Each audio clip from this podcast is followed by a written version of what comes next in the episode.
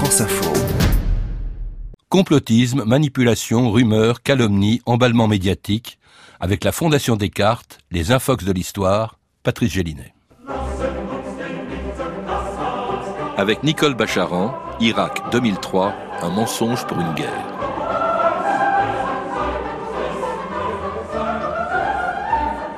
My fellow citizens, on my orders, coalition forces have begun striking selected targets of military importance to undermine Saddam Hussein's ability to wage war. La France votera non parce qu'elle considère qu'il n'y a pas lieu de faire une guerre pour atteindre l'objectif que nous nous sommes fixés, c'est-à-dire le désarmement de l'Irak.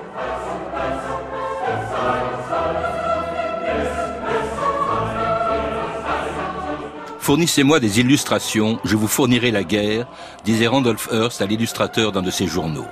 Au XIXe siècle, le magasin de la presse américaine savait que pour entraîner son pays dans une guerre, il fallait prouver qu'elle était justifiée. Des preuves, il en trouva, quitte à les fabriquer, pour qu'en 1894, l'Amérique déclare la guerre à l'Espagne.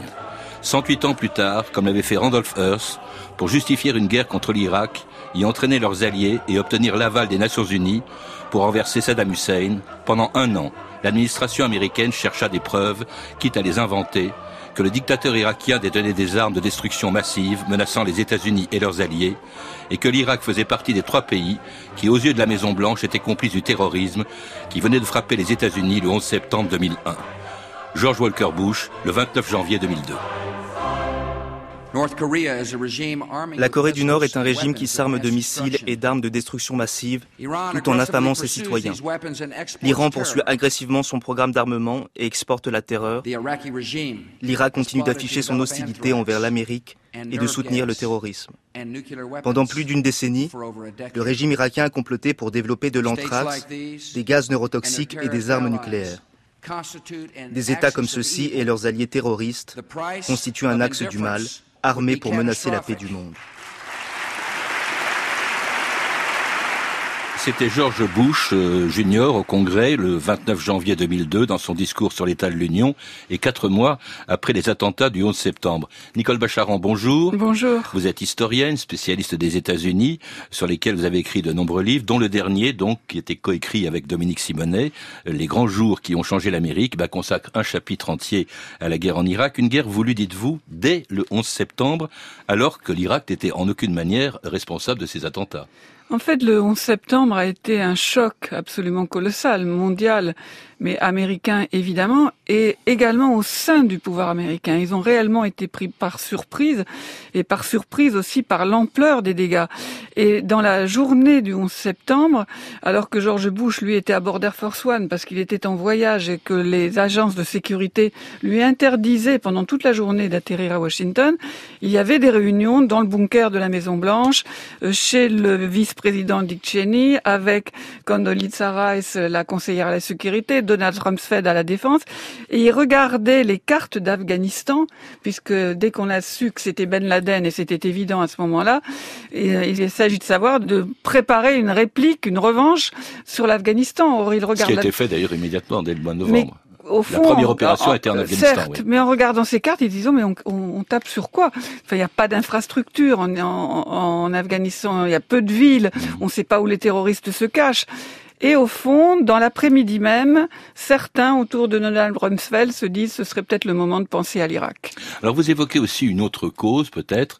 Euh, vous dites qu'au fond, d'une certaine manière, peut-être que George Bush euh, Junior voulait, euh, au fond, finir le travail de son père. Il faut rappeler que 11 ans auparavant, il y a eu cette première guerre du Golfe à la suite de l'invasion du Koweït par l'Irak et une première guerre contre Saddam Hussein, mais à l'issue de laquelle les Américains ne passent pas la frontière irakienne et laissent surtout Saddam Hussein au pouvoir. Et au fond, vouloir Saddam Hussein, c'était poursuivre 11 ans après le travail de son père. Alors c'est vrai que dès 91, la question s'est posée.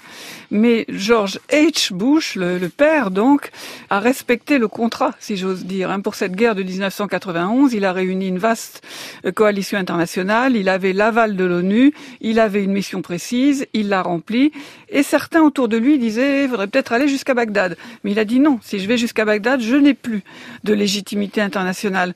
Quand son fils arrive au pouvoir en janvier 2001, il, il n'a pas du tout l'idée de renverser Saddam Hussein. Il ne s'intéresse pas au Moyen-Orient ou à peine. Mais le 11 septembre l'a changé. Alors c'est vrai. Est-ce qu'il y a un complexe de deep? Est-ce qu'il veut aller plus loin que son père? Est-ce qu'il se dit que finalement c'est le moment euh, d'y aller? Ça a pu jouer, en tout cas, dans sa psychologie. Vous venez de le dire. En fait, il s'intéresse pas euh, au début, en tout cas, de son mandat de président à l'Irak. Et euh, au fond, derrière lui, et vous l'avez cité, d'ailleurs, il y avait Dick Cheney. Il y avait toute une série de ce qu'on appelle les néoconservateurs. je pense à Dick Cheney qui était vice-président des États-Unis, Donald Rumsfeld qui était secrétaire la défense, dans une moindre mesure aussi Colin Powell qui était secrétaire d'État. Qu'est-ce qu'ils voulaient ces néoconservateurs alors en fait, les néoconservateurs, les vrais de vrais, si j'ose dire, c'est la deuxième ligne. Dick Cheney, Donald Rumsfeld, c'est des vieux guerriers de la guerre froide. C'est le complexe militaro-industriel, c'est vraiment des durs. Mais leur assistants, leurs adjoints et leurs conseillers immédiats, ce sont des néoconservateurs. Par exemple, Paul Wolfowitz euh, derrière Donald Rumsfeld, euh, Steve Cambon et, et quand même pas mal d'autres. Et eux, ce sont des idéologues. Ce sont des gens un peu plus jeunes qui ont fait leur classe à l'université dans les années 70, qui ont à l'époque été très choqués par une forme de décadence, de culpabilisation américaine, d'amoindrissement au moment de la guerre du Vietnam, et qui croient dur comme fer aux grandes valeurs occidentales, l'Occident comme modèle universel, et ils n'ont aucune expérience militaire, mais ils ont de grands, grands projets, comme les gens qui finalement ne connaissent pas grand-chose de la réalité, mais ont de très belles théories. Et abattre les dictatures, le projet évidemment d'envahir l'Irak, qu'ils ont, vous le répétez, donc dès l'année 2002. Alors dans un pays évidemment traditionnellement isolationniste, il faut pouvoir justifier la guerre, convaincre l'opinion américaine et aussi la communauté internationale, c'est-à-dire l'ONU, de sa nécessité. Alors vendre la guerre, eh bien c'est ce que fait l'administration américaine à partir de l'été 2002, Dick Cheney, le 25 août 2002. Le 11 septembre et ses retombées ont ouvert les yeux de la nation sur le danger et les véritables ambitions du réseau terroriste mondial. En termes clairs, il n'y a aucun doute que Saddam Hussein a des armes de destruction massive. Il n'y a aucun doute qu'il compte les utiliser contre nos amis, nos alliés et nous-mêmes. Alors il n'y a aucun doute, mais il n'y a non plus aucune espèce de preuve d'ailleurs que l'Irak détient des armes de destruction massive. Il faut rappeler que les inspecteurs des Nations Unies avaient été chassés d'Irak par euh, Saddam Hussein en 98. Ils reviendront d'ailleurs plus tard.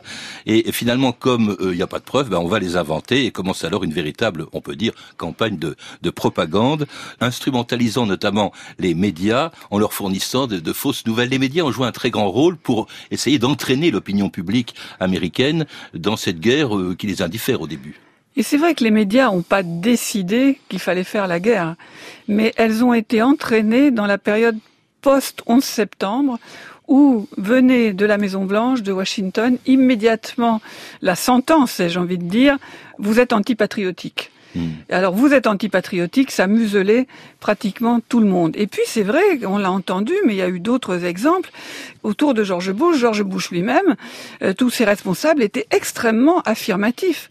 Et on avait du mal à croire qu'ils inventaient ou qu'au moins, disons, même s'ils inventaient pas tout à fait, l'affaire n'était pas très sûre. On avait du mal à le croire. Les médias ont fait relativement confiance, en fait. Il y a un exemple, par exemple, c'est le New York Times qui révèle, sur des renseignements fournis discrètement, en fait des fuites fournies par la Maison Blanche, que euh, Saddam Hussein euh, disposait de tubes d'aluminium nécessaires à l'enrichissement de l'uranium. Alors c'est vrai que l'affaire des, des tubes d'aluminium, elle est grandiose. J'ai envie de dire d'abord les renseignements, mais ça on l'a su après. Ils provenaient d'une seule source, d'un exilé irakien qui avait pas mis les pieds dans son pays depuis fort longtemps et qui vendait, il faut bien le dire, des, des renseignements plus ou moins bidons à des gens qui avaient terriblement envie de les entendre. Je parle de ces néoconservateurs. Et donc en fait, les tubes d'aluminium qui étaient présentés comme la preuve de la volonté de Saddam Hussein d'acquérir l'arme nucléaire n'avaient rien à voir. Dans tout ça, ils n'étaient pas de la bonne taille, pas du bon format, pas de la bonne nature d'aluminium. Alors toute cette propagande est relayée aussi par le principal allié des États-Unis en cette affaire, qui est Tony Blair, le Premier ministre britannique, qui d'ailleurs avait été mis au courant des intentions américaines avant même qu'elles ne soient connues, dès le mois de septembre 2001, et qui, euh, par exemple, dans la presse euh, britannique, on lit euh, ceci, le Royaume-Uni peut être atteint en 45 minutes par une attaque nucléaire irakienne. Il y a toute une ambiance qui est faite. Il a, joué un grand rôle, Tony Blair. Hein. Il a joué un grand rôle, particulièrement à l'égard des Européens, par exemple, parce que ça paraissait difficile à croire qu'il emboîte le pas comme cela à George Bush sans avoir d'éléments euh, vraiment très solides. Je me souviens des discussions de cette époque-là, et on se disait mais il doit y avoir un plan compliqué qui est pas révélé en public. Ils doivent quand même savoir des choses. Ils peuvent pas se lancer là-dedans euh, comme ça. Et je pense que Tony Blair a été entre vouloir être au plus près de l'allié américain et croire une partie de ces renseignements qui en fait ne reposaient quasiment que sur du vent. Hmm. Alors, c'est lui, par exemple, qui a fourni euh, aux États-Unis, à la CIA, un faux document euh, de l'État du Niger indiquant que le Niger avait vendu 500 tonnes d'uranium à l'Irak. En fait, les Américains envoient l'ancien ambassadeur au Gabon au Niger pour vérifier si c'est vrai. Euh, cet ambassadeur revient du Niger en disant c'est entièrement faux. Malgré tout, George Bush prétend que l'Irak s'approvisionne en uranium au Niger. Enfin, nous sommes en tout cas en, janvier 2003 et n'ayant toujours pas de preuves concrètes de la détention d'armes de destruction massive. George Bush demande alors à Colin Powell de les fournir au Conseil de sécurité de l'ONU. Celui-ci s'enferme pendant cinq jours et cinq nuits dans son bureau avec le directeur de la CIA, George Tenet, qui lui fournit des photos euh, montées, des écoutes téléphoniques et même d'ailleurs un tube euh, soi-disant rempli d'anthrax. Et le 5 février 2003, Colin Powell arrive au Conseil de sécurité pour y prononcer un discours qu'il regrettera toute sa vie. Un réquisitoire contre Saddam Hussein et le régime irakien. Colin Powell a voulu placer le Conseil de sécurité des Nations Unies devant ses responsabilités. Trois grands volets dans sa démonstration. D'abord, l'obstruction des Irakiens faite aux inspecteurs de l'ONU. Deuxième partie abordée, les armes de destruction massive. Le chef de la diplomatie américaine brandit un flacon d'anthrax pour dénoncer l'existence d'armes biologiques, puis fournit une photo non identifiée d'un drone, avion sans pilote, qui pourrait transporter des armes chimiques et biologiques. Cette photo, précise Colin Powell, n'a pas pu être prise en Irak. Enfin, Powell s'intéresse aussi aux missiles à longue portée et accuse également, photo à l'appui, l'Irak de vouloir développer l'arme nucléaire. Enfin, troisième phase de la démonstration, les liens entre Saddam Hussein et les réseaux Al-Qaïda. Selon le secrétaire d'État américain, une vingtaine de membres d'Al-Qaïda sont basés à Bagdad. Pour conclure, Colin Powell évoque une connexion qu'il qualifie de sinistre entre Bagdad et Al-Qaïda. Tout le monde se souvient de cette intervention de Colin Powell à la nuit qui était suivie dans avec une petite fiole. Tout est faux en fait dans les preuves que fournit Colin Powell. Et, et d'une certaine manière, peut-être le pire, c'est que Colin Powell ne ment pas. Il s'est bagarré effectivement pendant cinq jours avec la CIA en disant mais arrêtez de me raconter des, des, bêtises, des bobards, donnez-moi du solide, je vais pas aller devant le monde entier raconter des choses comme ça. Mais les renseignements donc qu'il a donnés aux Nations Unies l'ont été garantis, certifiés, etc. Et notamment par un bureau, le bureau des plans spéciaux au sein du Pentagone, qui est un bureau de renseignement, d'espionnage, et que lui-même appelait le bureau de la Gestapo, tellement il trouvait que leur était d'une brutalité inimaginable. Mais ce qu'il a présenté, il pensait que c'était vrai. Et au fond, l'état général de l'état-major du gouvernement américain, c'était on n'a peut-être pas les preuves, mais on sait que ça existe. Voilà. Donc on va pas attendre d'avoir les preuves, puisque de toute façon, soit il les a, ces armes, soit il va les avoir, soit il veut les avoir, et en tout cas, nous on sait qu'il en a certainement. On n'a pas juste mis la, main dessus. Alors à, l'époque, l'opinion publique américaine était finalement avait été convaincue. D'ailleurs, le Congrès, à sa majorité, avait déjà voté pour l'intervention américaine en, Irak. Euh, mais alors, en revanche, sur le plan international, c'est un échec cette tentative de Colin Powell de convaincre les pays membres membres du Conseil de sécurité et d'autres éventuellement, ça a échoué dès le début. La France, à ce moment-là en tout cas, la France ne croit pas du tout à ce que dit euh, Colin Powell. Et d'ailleurs, le 14 février arrive à l'ONU le représentant de l'ONU qui fait une enquête en Irak, Hans Blix, qui dit qu'il n'a rien trouvé. Absolument. Et la question est celle des inspections, justement. Alors c'est vrai que ça fait 5, 6, 7 ans que Saddam Hussein joue au chat et à la souris avec les inspecteurs de l'ONU. Il leur fournit des éléments et puis il les met dehors et puis il donne un, inventaire de ses armes en disant il n'y a rien d'autre, rien d'autre. Et puis finalement il faut les corriger. Donc il y a zéro confiance. Mais enfin, une grande partie du monde, des pays se disent il faudrait peut-être quand même aller au bout de ces inspections mm. avant de prendre une décision drastique. Or, dans toutes ces discussions, il y a quelque chose de fondamentalement malhonnête, c'est que la décision d'intervenir en Irak, elle est prise depuis fort longtemps à Washington. Alors, la, France, l'Allemagne aussi sont, la France surtout en tête un peu des, opposants à l'intervention américaine, exigeant qu'on aille plus loin, effectivement, dans les inspections. Alors, ça a fait dire d'ailleurs à, Dick Cheney, au, vice-président, je ne vois pas l'Europe comme étant la France et l'Allemagne, je, je pense que c'est la vieille Europe.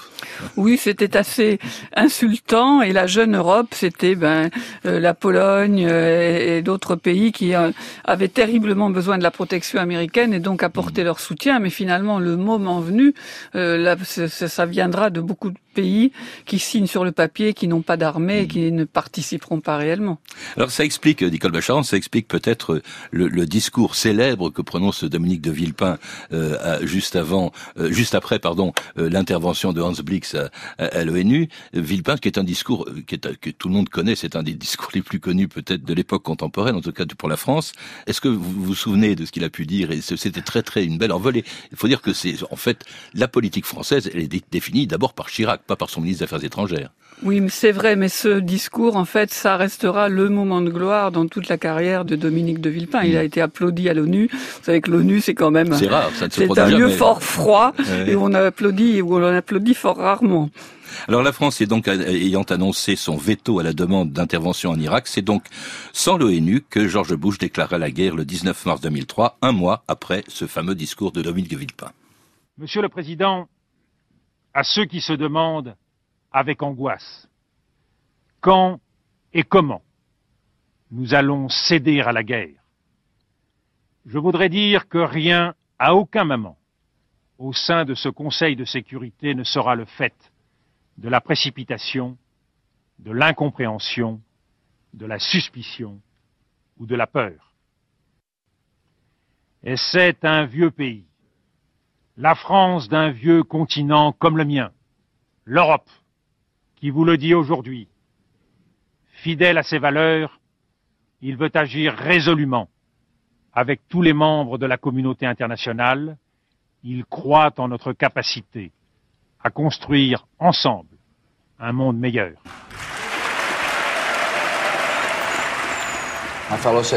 Mes chers concitoyens, sur mes ordres, les forces de la coalition ont attaqué certaines cibles d'importance militaire afin d'empêcher Saddam Hussein de faire la guerre.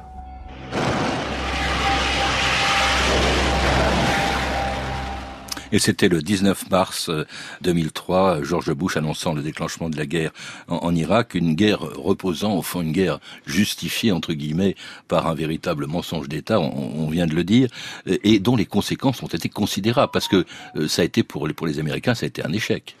Ça a été énorme en fait comme crise et il faut bien se rappeler que George Bush et les néoconservateurs n'ont révélé que a posteriori leur véritable projet.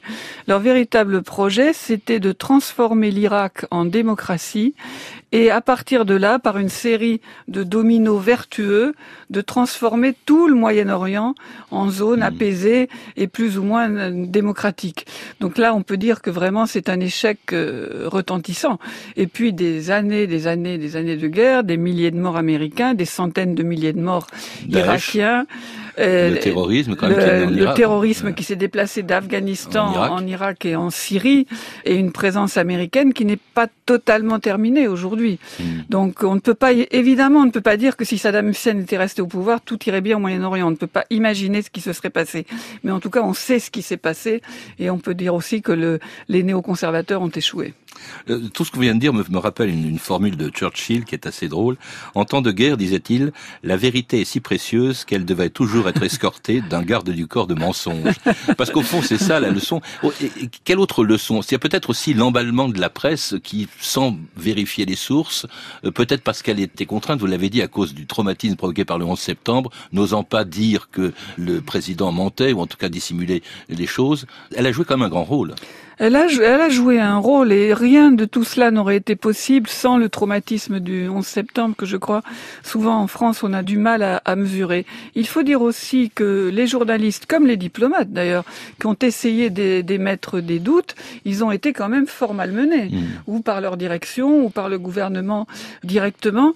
Et malgré tout cela, je tiens à dire que le seul moment où dans les sondages, l'attaque en Irak a eu un plus de 50% de soutien, ça a été la semaine où les attaques ont commencé parce que voilà, les soldats partaient, on voulait les soutenir. Mais avant et après, le soutien n'a jamais été majoritaire parmi les citoyens américains, malgré tous ces efforts de propagande que vous avez cités. Merci Nicole Bacharan. Je rappelle que vous êtes l'auteur de deux livres publiés récemment, coécrits avec Dominique Simonet, tous deux édités chez Perrin, Les grands jours qui ont changé l'Amérique et 11 septembre, jour du chaos. C'était les Infox de l'histoire en partenariat avec la Fondation Descartes, à la technique Fabien Capel, documentation et archives sonores Arthur Babaresi, une réalisation de Jean-Christophe Francis.